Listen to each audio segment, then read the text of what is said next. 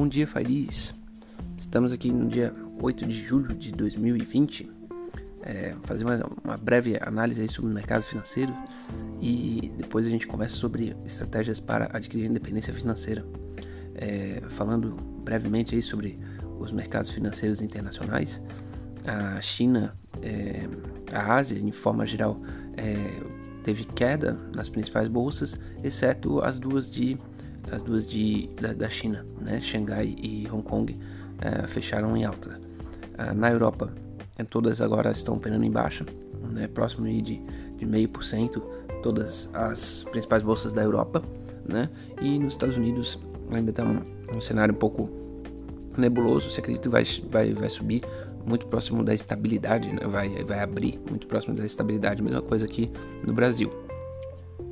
Uma coisa que eu gostaria de chamar a atenção é que é, o ouro né, bateu aí já é, 1.820 é, dólares a onça, né, um valor bem significativo e denota aí que muitos dos investidores é, compõem nas suas carteiras com, com ouro porque é, se preocupam é, se preocupam com, com, com, a estabilidade das moedas e, e das, do, da, né, das economias mundiais. O ouro, normalmente, quando ele está alto, é porque as pessoas estão preocupadas com um alto nível de risco na, na, na, na economia, né? Então, ele está batendo aí um, um, pico de 9 anos, né? O, valor mais alto dos últimos 9 anos aí é o, é o valor do ouro que, que chegou né, nesses últimos dias. É, dito isso, já vou direto para uh, uma, uma, análise aí sobre uh, estratégias assim, de investimento que, que eu acho que não vale, é, vale a pena sempre é, pensar e reiterar é que todas as pessoas quando vão, quando vão investir, não importa quanto, né, não importa mil, dez mil, cinco mil, se você está investindo por longo prazo, está investindo né, para daqui para sua aposentadoria, né, que é o dinheiro que você quer ter, né, para se aposentar antecipadamente. Então você pretende que ele fique lá por 10, 15 anos, rentabilizando da melhor forma possível e, e obtendo um, certo nível uh, de risco. Né? Você precisa tentar para três coisas, né? para o retorno potencial, para o risco e para a liquidez né? Você precisa formar um portfólio que tenha, é, que tenha relações diferentes entre essas três variáveis e, e possam deixar é, uma rentabilidade razoável, mas também é, não, não exposto ao, ao, ao, máximo dos riscos. Né? Eu, eu vejo que não faz sentido né, expor, expor é, muito, todo, muito risco. É, é, no longo prazo não, não tende inclusive a, nem a, a, a superar é, uma, uma carteira uma carteira que, que, que, tem menos risco, né? Pelo, pela ótica do Ben Graham, né? É, tu ter, ter uma carteira equilibrada entre, entre títulos de renda fixa e, e, e renda variável é, tende a ser melhor do que você ter um, um, um portfólio uh, focado apenas em renda variável. Né? Então, uh, fica. Agora eu vejo que né, muitas pessoas entram com muita vontade, né? É, houve houve esse, esse ponto de baixa no mercado no começo do ano, mas de março, muita gente entrou ali e daí já acumula ganhos de 30%, 40%, o que é excelente, né? Mas uh, o, o, conselho para quem vai carregar uh, investimentos e vai, vai, vai ficar por um longo tempo é, é, que, é que tire uma parte da renda variável e coloque em renda fixa. Bom, renda fixa não está rendendo nada. É verdade, né? É verdade, renda fixa é, está rendendo muito pouco e, e essa é a tendência uh, por, por algum tempo.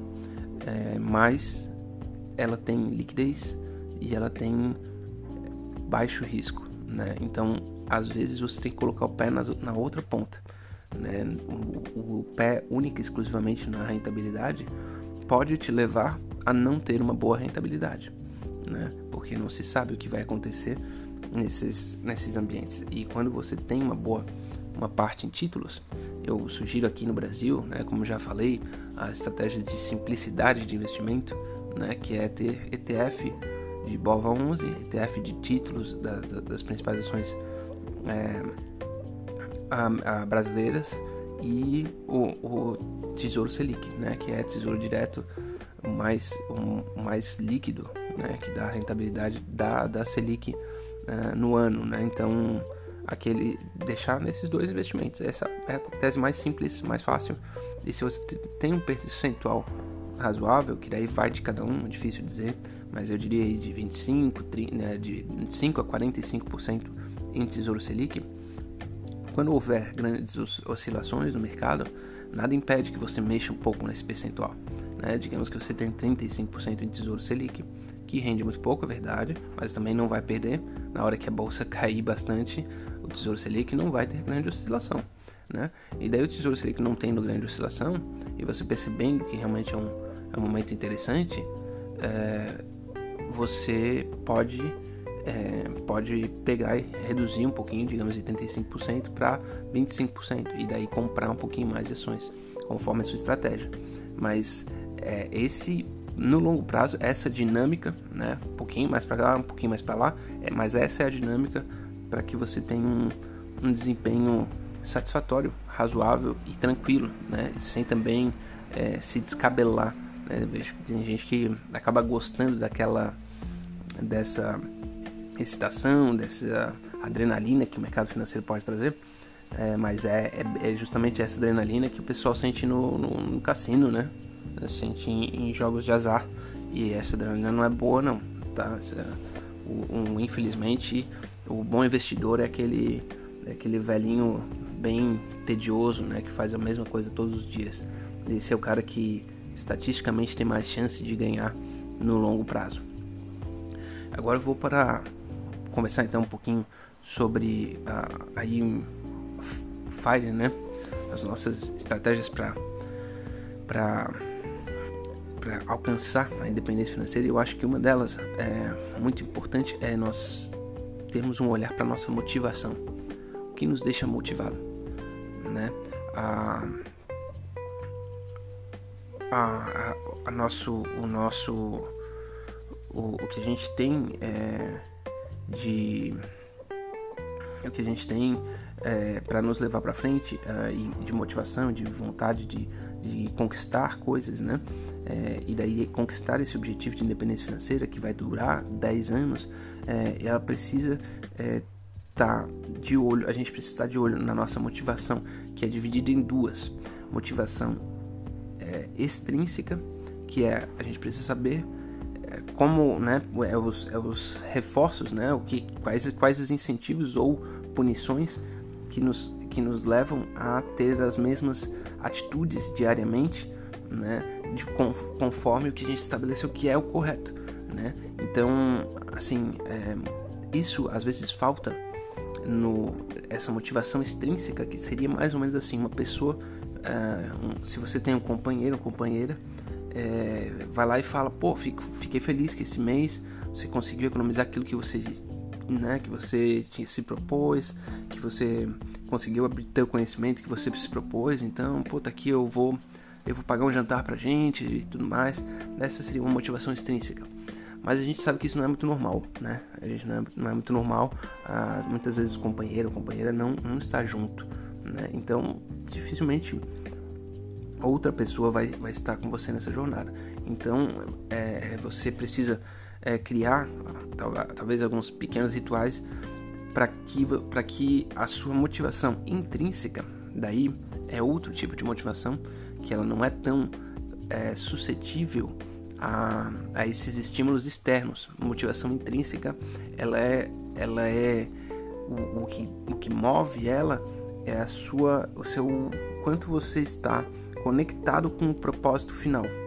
Né? Então, o que, o que você precisa fazer é cada vez mais visualizar de forma correta a independência financeira, como é que você vai chegar lá, o que vai estar lá do outro lado, como é que vai ser a sua rotina quando você chegar lá, né? E, e, e fazer, fazer com que esse cenário futuro fique cada vez mais claro para você. E daí você consegue melhorar a sua motivação intrínseca. para para dar um exemplo mais é, pragmático, o movimento FIRE dos Estados Unidos ficou muito é, forte por, pelos blogs. E por que, que tem os blogs? Os blogs é uma forma dos, das pessoas que estão nessa jornada de longo prazo e já tem algum nível de motivação intrínseca também terem motivação extrínseca, porque eu, as pessoas iam ler os blogs, então ele tinha métrica para ver quantas pessoas liam, eles tinham uh, comentários, né, tinham trocas de experiência e isso era um uh, apoiando um outro, mesmo que virtualmente, mesmo que às vezes nem se conhecendo pessoalmente. Então juntou uh, os dois tipos de motivação e isso fortaleceu as pessoas do movimento a conseguirem caminhar pela, pela difícil, né, pelo difícil tempo necessário e esforço que são aí os 10, 15 anos necessários para conseguir acumular o patrimônio que vai permitir é, viver é, com tranquilidade é, após esse período de acumulação. Né? Ah, espero que. Acho que eu fico por aqui hoje. É, espero aí ter contribuído em alguma coisa. É, fica, vamos, vamos, vamos em frente aí, paz, tranquilidade e força. Um, um abraço e até amanhã.